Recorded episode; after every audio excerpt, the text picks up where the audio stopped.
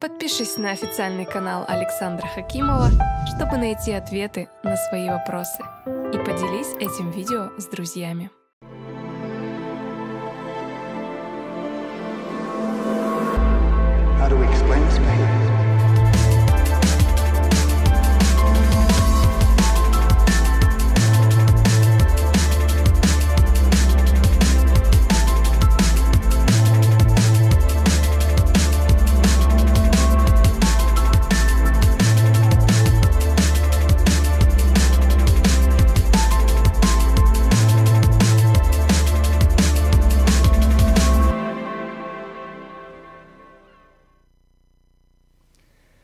Добрый день, дорогие друзья. С вами программа «Человек. Дело. Главные правила». Меня зовут Тимофей Кареба. Я издатель федеральной сети бизнес-журналов «Человек. Дело».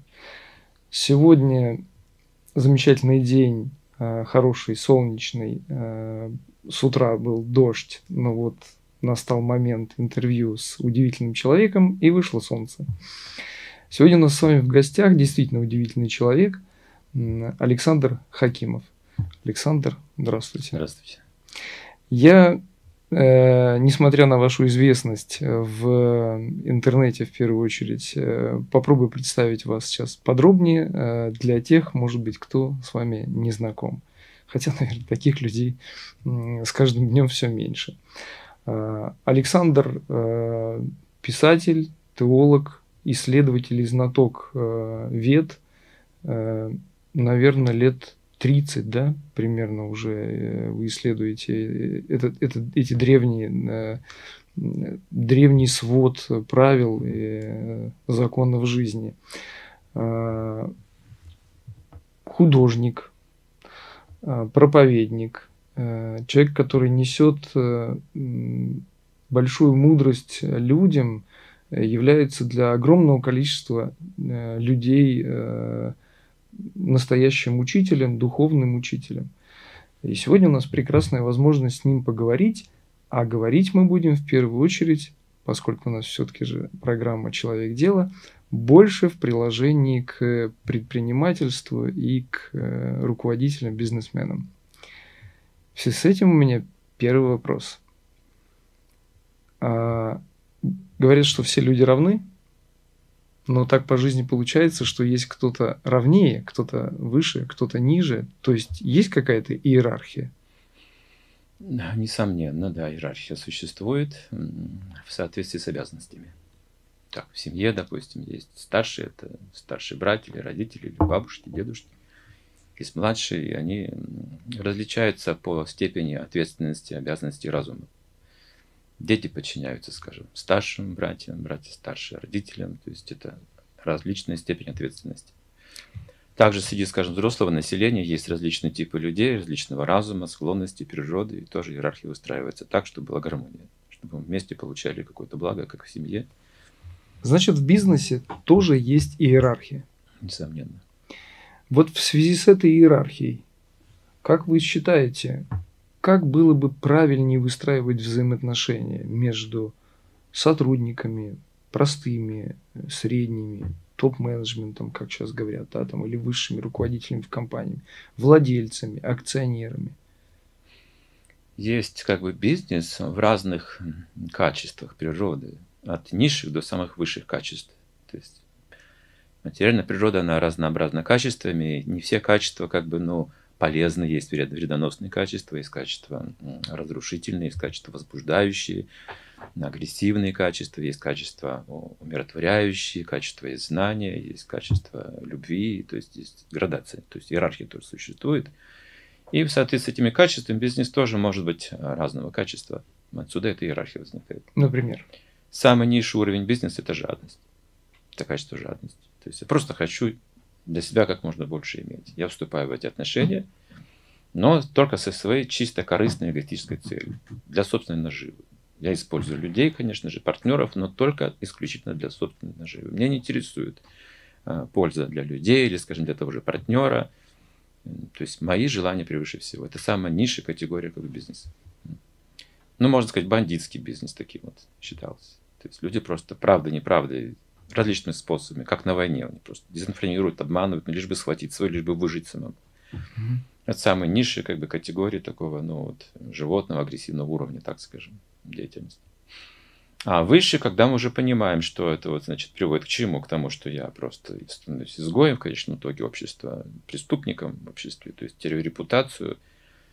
И тогда, значит, я вступаю в цивилизованную жизнь на более высоком уровне, когда я хочу также, что партнер тоже получал от меня какую-то выгоду взаимно.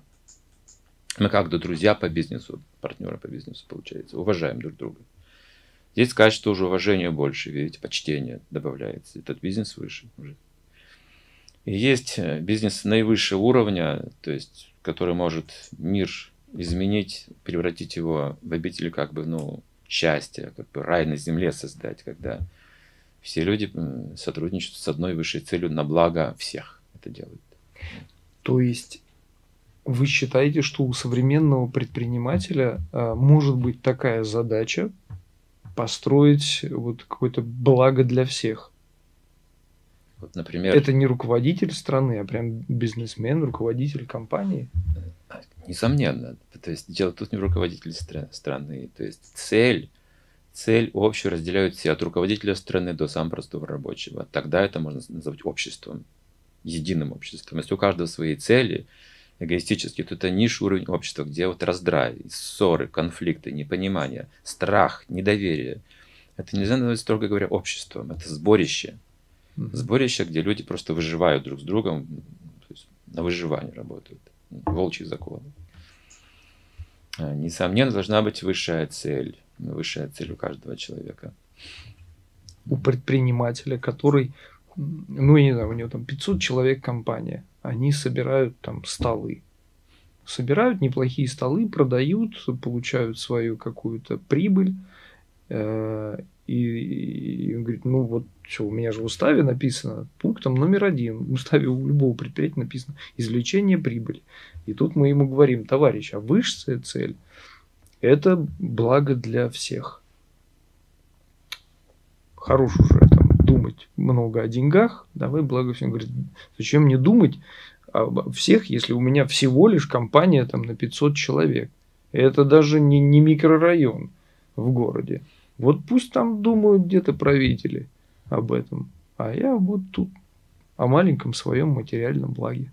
Вот, например, счастье уходит у человека. Или деньги убывают. Они же убывают. Вот мы их приобретаем, но они же убывают. Бывает Тратим, такое, да. да. Мы не можем как бы вот навечно сохранить. Это текущее такое свойство текучести, да, имеет. Деньги здесь, потом их нет, потом снова так, круговорот какой-то. И вот они уходят от нас, деньги. Счастье от нас может уже уходить куда-то. Да это что мы делаем, когда уходит? Мы в погоню бросаемся за деньгами. Вот то, что вы сейчас описали, это погоня как раз за деньгами, за бизнесом. Когда я пытаюсь достать, вырвать какие-то деньги, это такой тяжкий труд, где я вот в замкнутом пространстве нахожусь в своей какой-то деятельности, вот этих столов или стульев, и вижу только вот как, как это все сделать, не потеряв ни копейки, как это время сэкономить, как эффективно наладить труд. И я гоню, гоню, гоню, и себя, и других гоню за деньгами, за деньгами. И только так я могу что-то вот на ходу достать из жизни, оторвать от этих вот денег для себя.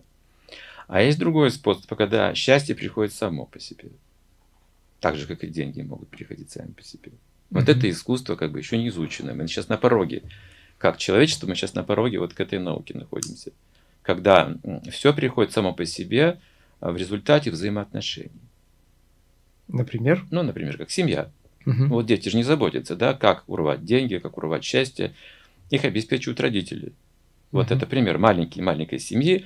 И вот теперь, как если расширить этот пример вот, э, в других масштабах, это уже зависит от нашего как бы уже уровня сознания и ответственности. Насколько мы сможем расширить это понятие семьи за пределы вот своей собственности, заботы о других, вот э, распространять любовь, не только давать какие-то инструкции, требования. Э, Есть же такие браки, знаете, когда вот только инструкции и требования, брак разваливается рано или поздно, они разводятся. Тут требуют, требуют инструкции, требования, а где любовь-то вообще? То есть я уже устал работать на тебя, а я устал работать на тебя вообще. Я хотел бы просто счастья какого-то нормального. То есть, опять же, два интереса эгоистические. Здесь пример как раз отсюда, отсюда мы сейчас рассматриваем, где есть эгоистический пример. То есть условия таковы, что общество требует от меня денег, больше ничего не требует начальство, ничего другого не требует. Вот давай деньги и все, вот выполняй план, и давай прибыль. Ну, позвольте, а, любой предприниматель скажет, ну, от меня государство требует э, доходы, налоги с этих доходов, я должен их платить. Я должен думать в первую очередь о них, о зарплатах, о, э, где купить э, исходный материал, где сделать, э, как, где построить фабрику, как платить эту аренду и так далее. А вы говорите, давайте действовать как дети. Это, это же вот все, все же придет, кто-то же тебя накормит. Он говорит, ну вот сравнили тоже меня и ребенка. Это несколько идеалистично выглядит. Да, ну, например, вот это точно. поезд. Поезд идет на полном ходу там уже включены какие процессы, там уже, так сказать, железная дорога есть, уже машинист есть, уже проводники есть, все уже оплачено, билеты куплены, станции уже рассчитаны, расписание уже есть, и он должен идти по этому расписанию. Сейчас как раз пример такой, что уже жизнь так устроена. Мы, конечно, ее она так не устроена, это мы ее так устроили. А теперь мы говорим, давайте в обратную сторону. Такая утопическая, значит, идея появляется. Давайте-ка в обратную сторону. Или вот резко перпендикулярно вправо не меняя скорости, да, мне же скорость нельзя менять, это же все становится, развалится предприятие, не так ли? Это все, это хуже смерти будет, если поезд внезапно остановить, ну, смерть. Так не получится, совершенно верно. Нужно сменить стрелку в нужном месте, в нужное время, на нужный градус. И поезд, не меняя скорости, уже будет постепенно менять направление. А, а зачем менять-то? Ну, я понимаю, что чтобы там как-то сдвинуться, да, надо подумать, где может быть эта стрелка, заранее ее подготовить, подъезжая к ней, перевод, и мы едем немножечко по-другому. Но вопрос, зачем менять-то? Людям вот в этой трясучке, в этом драйве, какой бы он ни был позитивный или негативный, им иногда так хорошо. Они так говорят, ну, я же, вы же видите, как мне тяжело, я предприниматель. Это хорошо тем, кто едет в вагоне люкса. Угу. Им на самом деле хорошо. Вот те едут уже, кто едет в общих вагонах или без каких-то... Или зайцем как-то попал туда, в эту жизнь вообще. Тем гораздо хуже. И кроме того, направление этого поезда тупиковое. А бывает еще и хуже. Гибельное. То есть пропасть. Ну, сейчас огромное количество предпринимателей испытывают э, э, ну, не самые позитивные эмоции часто, потому что идет давление экономическое, психологическое. Э, здесь кредит не получить, тут рынок сбыта схлопывается, ну и так далее. И вот это вот состояние полной ответственности за то, что ты делаешь, и оно сейчас либо провалится, а может и вырастет, но найти этот путь, вот мне ваше сравнение с ребенком очень нравится, потому что оно психологически легкое, приятное. Ну как вот этому бизнесмену довериться кому-то, ведь рядом с ним нет папы, мамы, который скажет, молодец, молодец, там Вася, не переживай, сейчас все двинется, придет. Он сам по себе, он все время в стрессе такой человек не выдержит нагрузки рано или поздно, постоянные стрессы. То есть человек – существо хрупкое, будет сломлен. Это тупиковое направление. И с другой стороны, я понимаю, о чем вы говорите, ситуация как бы кажется безвыходной. Потому что на самом деле все так устроено, что свернуть ни налево, ни направо невозможно. Налоги, обстоятельства, и вся махина уже работает. Все, а там большие деньги вложены. Это все судьбы, жизни людей. О чем же мы говорим? Что же мы хотим сейчас сделать? В этой ситуации не думаю, что нужно менять деятельность. Или, в принципе, менять какое-то общественное устройство. Нужно менять? Нет, не, не нужно. нужно, потому mm что это еще более рискованно будет. Это придет вообще к краху полному. Сейчас нужно сохранить то, что вот мы имеем, и добавить то, чего не хватает. И прежде всего не хватает знаний, а взаимоотношений. Вот пускай сохранится то, что мы имеем. Вот то, что мы имеем, уже что-то мы достигли чего-то же, верно же, в технологиях, в экономике. Пускай там кризис, но как-то мы терпим, преодолеваем, там злимся, критикуем, конечно же, там бунтуем иногда, и воевать хотим, но так или иначе мы как-то еще балансируем, еще как-то, еще не падаем, не падаем. Это надо сохранить равновесие. Но добавить то, чего не хватает. Вот такая тактика. Поэтому мы сейчас говорим скорее о том умонастроении. Сначала умонастроение меняется, направление именно мысли. Потому что вот это вот стресс, вот это вот, понимаете, угнетенное состояние, вот этот кризис, безысходность какая-то, и не знаешь, как вообще поступать, это состояние ума. Это состояние ума ведет нас не к просветлению, а как бы к большему угнетению. Ну вот представьте, человек угнетен, у него депрессия, и его просят, ну, придумай что-нибудь хорошее. Ну же невозможно. Ему сейчас врач нужен фактически Сначала нужно поправить свое как бы здоровье, ум, поставить на место, а потом придумать что-то хорошее. Сейчас мы видим, что люди вот даже с высокой ответственностью, они вот поглощены какой, каким-то негативом. Много сейчас негатива. И в экономике, и в политике он накопился за эти годы столько негатива, вообще такой арсенал негатива, если посмотреть средства массовой информации, весь наш материал, как бы там негатива гораздо-гораздо больше, чем каких-то хороших, позитивных, вдохновляющих вещей. И вот сейчас нам нужно немножко исцеление какое-то. Исцеление нашего ума, как бы чувств, вот это вот сравнение ребенка с родителями исцеляют уже, просто потому что вот я помню, что у меня есть такие вот родители – а в жизни их нет у меня таких покровителей. Один из способов что? Это, это ощутить себя э, ребенком перед Богом.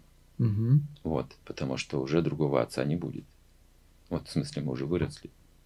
Все, наши родители нам уже не помогут, не долг уже выполнили. У вас наверняка был огромный опыт общения с бизнесменами, которые приходят в своих каких-то стрессовых ситуациях. Ну, ведь это практически такой же банальный пример, когда человек упирается лбом в какой-то тупик, я имею в виду бизнесмен, говорит, все, дальше я не понимаю. Это как у, у, у ученых, я не понимаю. Дальше это Бог. Непонятное приходит бизнесмен к вам, и, и вы видите, как он потом меняется. Вы видели такие примеры же? Наверняка много. Как да. люди сейчас меняются вот в это состояние вот ребенка? Можно найти такие примеры. Но, как один сказал известный человек, я его, правда, не знаю хорошо, но я слышал выражение современника, чтобы заняться бизнесом, будь успешным в бизнесе, нужно отвергнуть Бога, он сказал. Потому что это мир конкуренции, это мир несправедливости, это мир жестокости. И здесь с Богом ты не будешь успешный. То есть ты должен быть жестким, даже иногда жестоким принимать решения. Ты должен дезинформировать, обманывать иногда, идти на такой риск, жертвовать людьми, как на войне. Но это же катастрофа. Это катастрофа. Но вот такие выражения мы сейчас слышим. Потому что в этой ситуации, именно военная ситуация складывается, ну, с точки зрения бизнеса, да, и отношений. Ситуация складывается военная. Не, не, не, если не я тебя не убью, ты меня убьешь. А, но ведь мы же много сейчас видим примеров. Да, в общей массе это еще не, никак не, не половина, и уж тем более не большинство, их меньшинство, но все-таки много видим примеров, когда люди все больше и больше стараются перейти в состояние не битвы и конкуренции, а что-то вот изготовление чего-то лучшего, как uh-huh. вот вы говорите, uh-huh. добавить то, что не хватает, uh-huh. принести людям то, что им может быть полезно.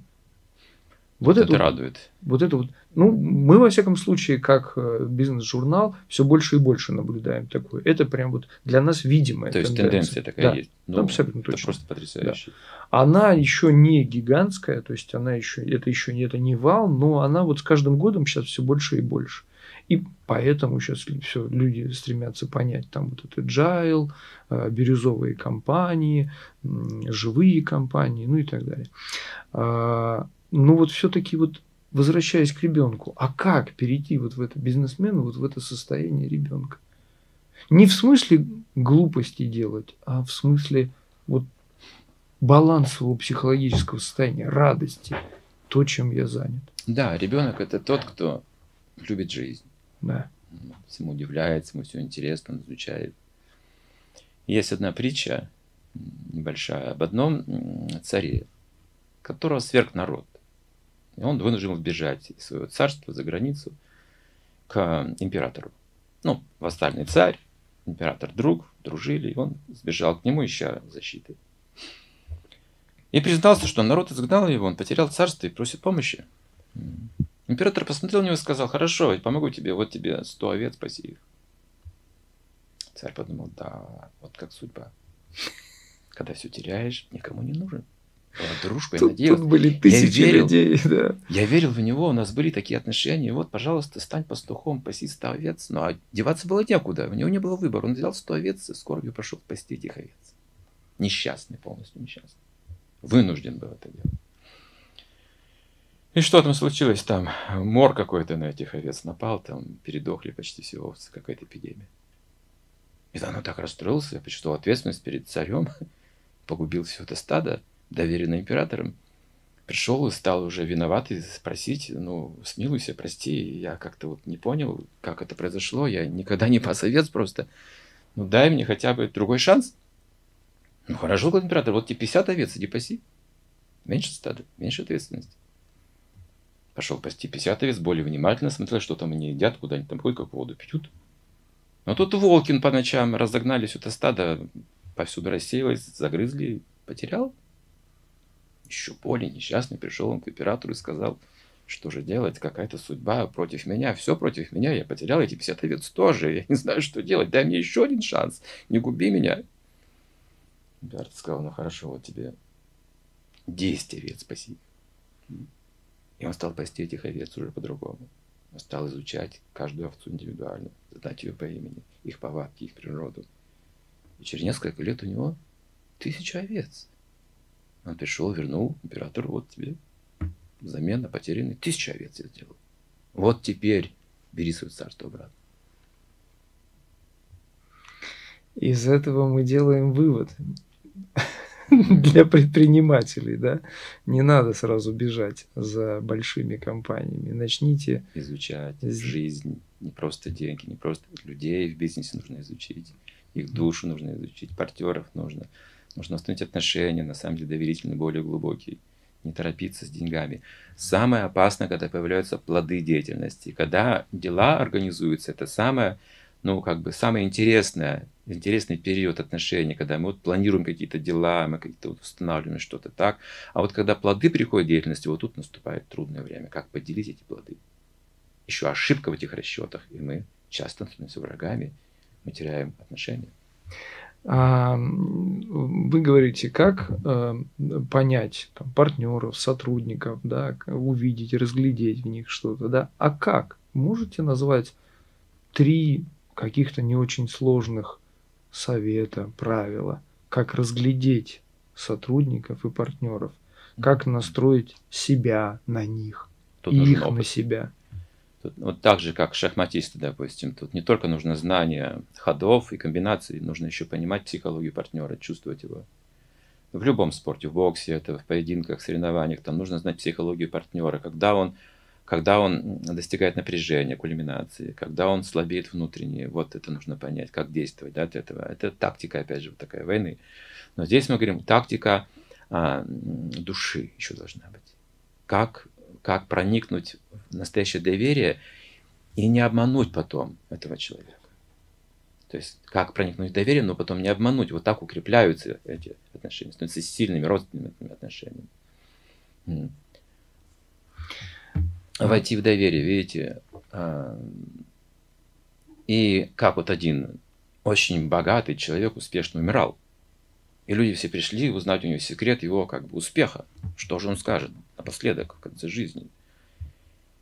И перед смертью он сказал своему близкому, никогда не нарушай своих обещаний, исполняй свои обещания. Это самый главный принцип. И второй есть принцип. Никогда ничего никому не обещай. Потому что это очень трудно исполнять свои обещания. Но если мы посмотрим древнюю культуру или старорусскую культуру, все держалось на слове, на обещании. Это был самый как бы твердый закон. Я обещал, и я это должен. Даже если во сне обещал, я это сделаю. Слово офицера, понимаете? Вот таких отношений мы хотим, настоящих. Вернуться к величию как бы, ну, нашего общества утраченного. Вот это, вот, вот это, что мужчина обещал, бизнесмен обещал, руководитель обещал. Слово сдержится. Он никогда не обманет. Вот это будет ну, гарантией нашего успеха. Слово. Наше честное слово. И вспоминая вот ту фразу неизвестного мне человека, что э, в, э, в бизнесе невозможно быть успешным, не отринув Бога, да, примерно так, да, это там выглядело. Получается, что человек, который стремится за исполнением обещаний, это ну, не стыкуется с какой-то более-менее современной, устоявшейся э, парадигмой э, такого бизнесмена. Тут взял, тут ухватил, тут урвал, здесь побольше. Это же однозначно будет связано с каким-то обманом.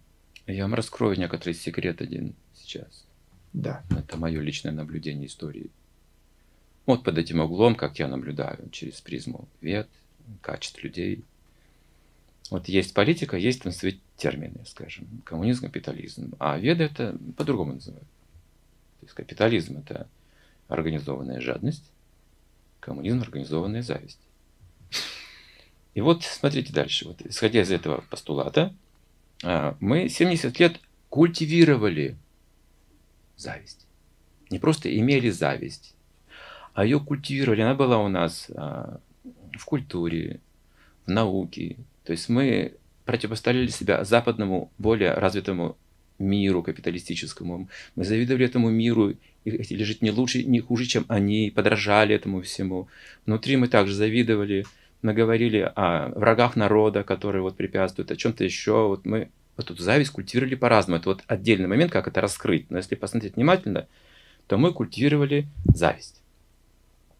А, скажем, западный мир капиталистически культивировал жадность. Он хотел поработить Россию, ее ресурсы как-то захватить, да, путем захвата. Не только Россию, но и мир в целом. Вот этот спрут, эти карикатуры рисовали, дядюшка Сэм, он спрут, он просто вот все это охватывает, жадный, забирает все себе.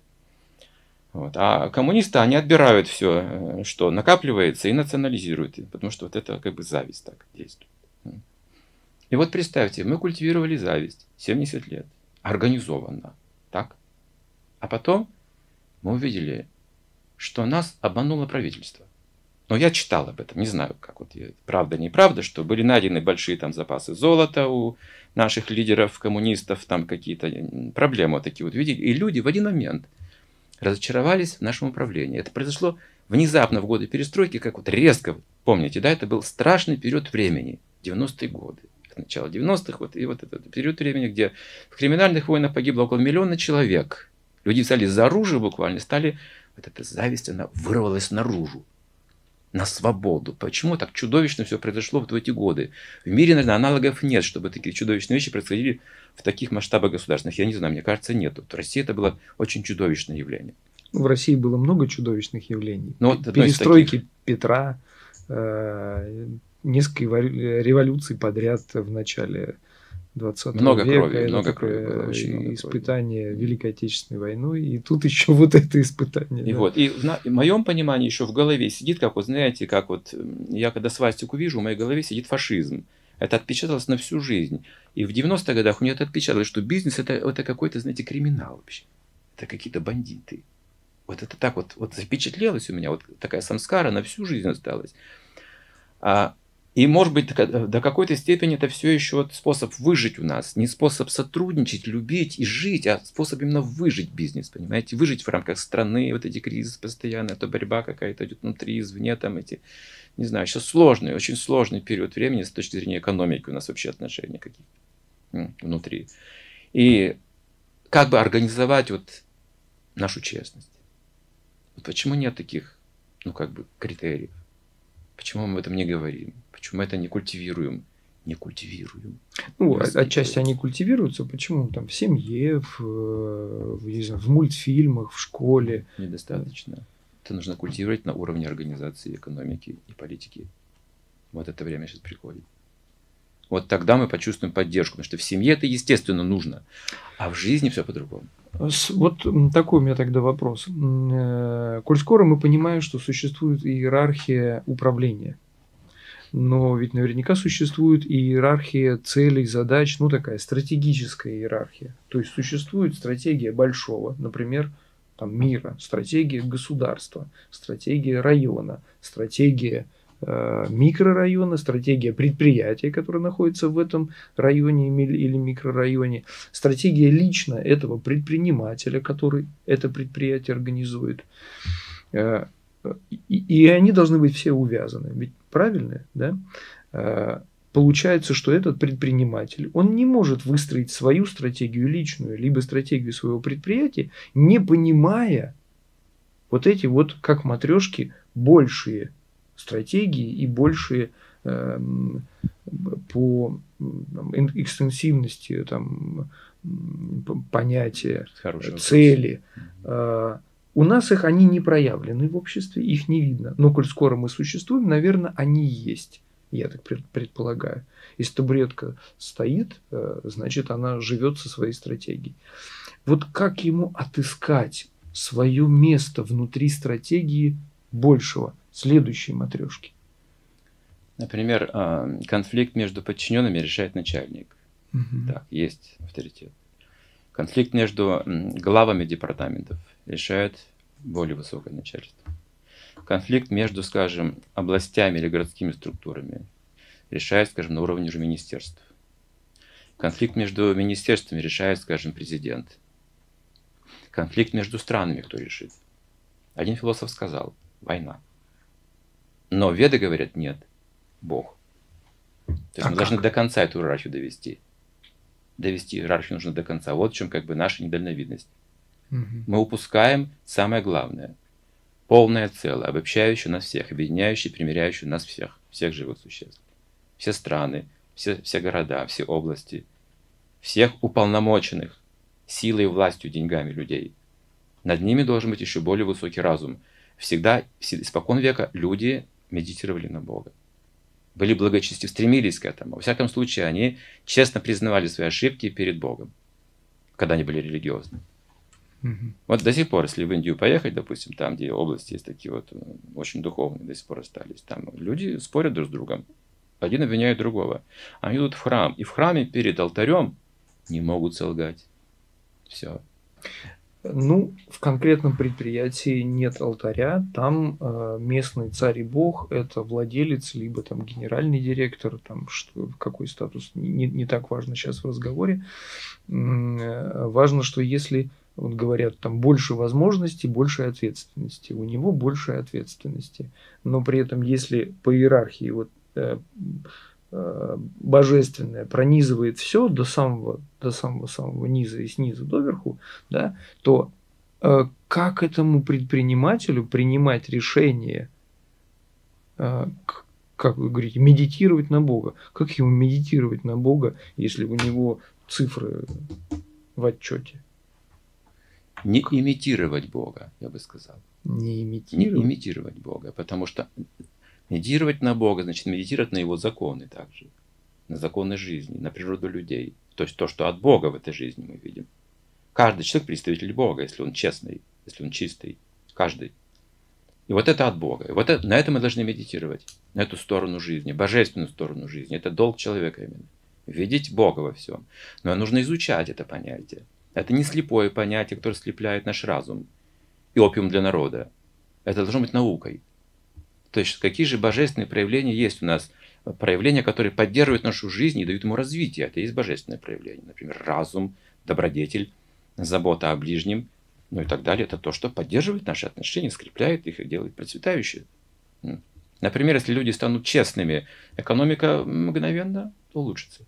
Ну, в этом я убежден абсолютно. Видите, да. как все просто. Да. Только мы не знаем эту науку, как же стать честными, потому что а я... что об, об этом говорит, говорят веды? Есть какие-то понятия, связанные, ну, условно, вряд ли там есть понятие предприниматель, но вот с, как, с лидерами, организаторами. Веды говорят, что когда на первом месте э, религиозные законы, духовные законы, тогда экономика автоматически процветает.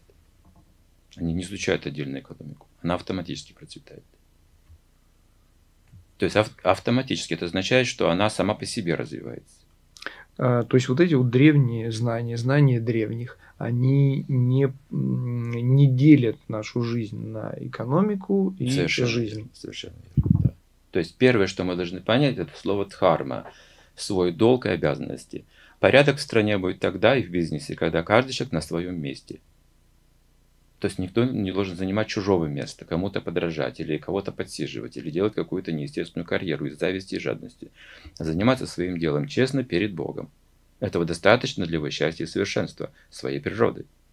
Если же мы имитируем чужую природу, мы нарушаем порядок, гармонию в обществе. То есть, если я хочу быть похожим на соседа, таким же крутым на Бентли и с замком, что? Вот, вот, вот это и есть проблема. Вот ну, это Сальери вот это хочет есть быть похожим на Моцарта. Да, да, да. Он же хочет быть на Моцарта похож, а что в итоге он просто травит его, чтобы остаться без Моцарта. И он думает, что теперь я буду как Моцарт. Но так не произойдет, потому что Моцарт это талант, это качество. Это не просто присутствие какой-то личности, а, а его дхарма, его природа. То есть вот нам нужно изучить эту природу. Когда говорим о Боге, мы говорим о природе. То есть изучить природу, божественную. Не искусственную природу, где я из зависти что-то имитирую, из престижа что-то имитирую, подражаю кому-то, я не знаю, кто я таким образом. Я знаю много людей, которые хотят быть бизнесменами, но у них нет такой природы быть бизнесменами. Да, так бывает довольно часто. Это как раз вот из разряда вот э, культивирования там жадности или зависти. Mm-hmm. Если мы культивируем, то почему и он может, и я хочу быть так же. Потому что настоящий бизнесмен, природный бизнесмен, он заботится о подчиненных, как о собственных детях, говорится в ведах. И он тонкий ценитель искусства. Он меценат. Он знает эти ценности тоже. Это тоже богатство, не только деньги. Он высоконравственный, чувствительный к ценностям и красоте человек. Утонченная личность. Это качество бизнесмена.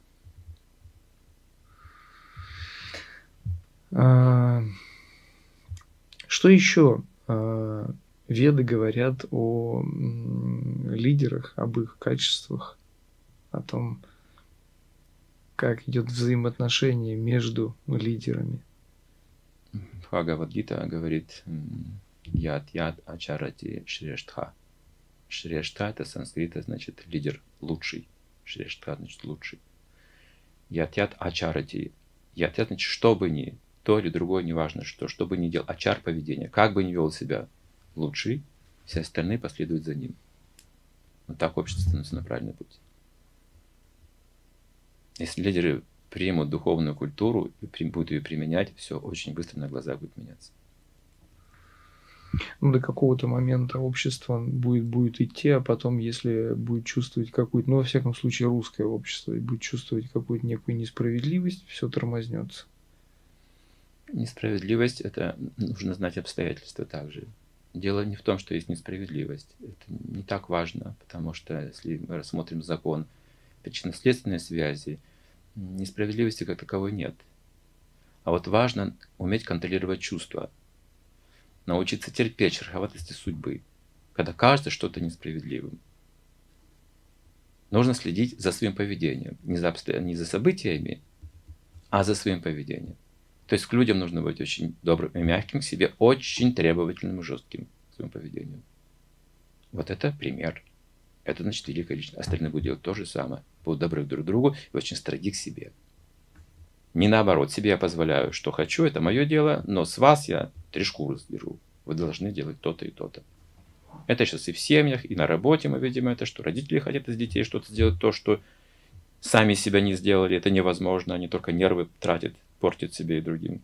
То есть э, именно, именно стать, стать э, самому очень а, строгим к самому себе, уметь контролировать, обуздывать свои чувства, гнев. И тогда вот эта несправедливость, понятие, оно не будет таким острым, революционным. Просто мы что ну дорога такая в жизни, да, гладко все не бывает. Но там можно волей-неволей ошибиться, там волей-неволей можно, конечно же, что-то вот солгать, даже неосознанно. Да, все это бывает, бывает, бывает, бывает. Но чуть-чуть больше доброты, чуть-чуть больше строгости к себе, и уже можно ехать, уже можно прекратить войну, уже можно передвигаться как-то быть чуть-чуть более снисходительным в этом плане. И просто нужно знать, какие вещи мы можем прощать, какие нет. Необычная тема. И это и откуда я могу знать, что я могу прощать, а что нет? Для своего духовного как бы продвижения я должен простить все, что в жизни случилось со мной плохого и несправедливого. И просить или, или кажется, да, что плохого и несправедливого. Да, тут вот то, чему был причиной беспокойства, несчастья для кого-то, да, или, то есть, или кто-то, да, я должен для, своей, для блага своей жизни, своего умонастроения, своей свободы, быть независимым от этого, уметь прощать, отпускать это все. Это для своего же блага. Не, не, не в угоду справедливости, а именно для своего собственного духовного блага, для своей свободы это оставлять. Что я должен научиться прощать, что бы там ни было. А вот э, закон, который существует, вот он не прощает, он присуждает наказание. С точки зрения закона, вот это мы говорим уже другой уровень, справедливость. То есть духовный уровень прощения, уровень человеческой жизни, есть законы. И во власть закона мы отдаем того, кто не исправляется. Кто не исправит. Если исправляется, мы его прощаем просто, он исправляется. Не надо его наказывать. Если он не исправляется, да, закон работает. Да, ну, потихоньку время программы э, подходит к концу. Э, у меня вопрос, наверное, один из последних. А, древняя история с ведами – это то, как наши предки э, далекие видели э, мир, понимали его, чувствовали. А сейчас есть такое понятие, как наука. Наверняка древние там не делили жизнь на науку, религию, для них это было все едино. Сейчас вот религия и наука, ну, не знаю, теософия и наука, они как-то соединяются с вашей точки зрения или нет? Ну, в моей жизни они соединяются. Я думаю, что в, в, в жизни, которую наблюдаю по-разному, есть люди, которые могут это синтезировать, как бы объединить в своей жизни. А вот в жизни, в нашей социальной пока нет такого единства.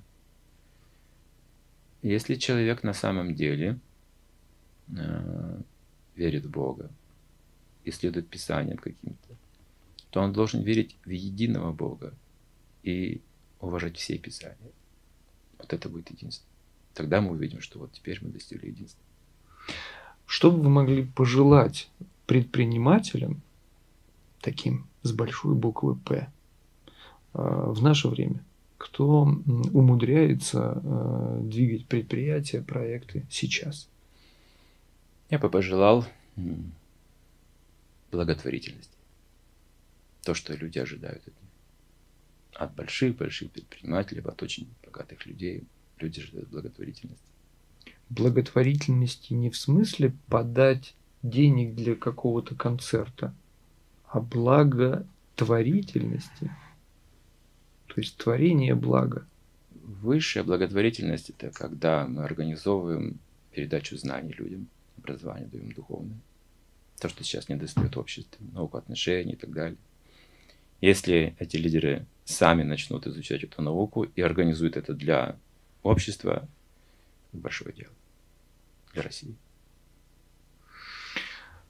Спасибо, Александр, вам огромное за беседу. Э, дорогие друзья, спасибо, что были с нами. Я бы хотел немножко отметить э, э, некоторые ответы Александра, которые мне лично пришлись по душе – и чтобы дальше не плодить вот эту организованную жадность или организованную зависть, как мы только что обсуждали, вот несколько советов. Сохранить равновесие и добавить то, чего не хватает. Это совет, совет предпринимателям. Да? А, великолепная тактика души – это а, проникнуться доверием да, и не обмануть. А, не имитировать Бога и не имитировать никого, то есть не подражать никому. На мой взгляд, прекрасный совет. К людям, к людям быть мягким, а к себе требовательным. Как бы странно для а, бизнесмена это не казалось. Александр, еще раз спасибо, что сегодня были с нами. Друзья, спасибо вам, что вы были сегодня с нами. Подключайтесь к каналу Человек Дела и каналу Медиаметрикс. Вам успехов в делах, будьте спокойны, и все у вас будет. Всего вам хорошего. Спасибо огромное. Подпишись на официальный канал Александра Хакимова, чтобы найти ответы на свои вопросы. И поделись этим видео с друзьями.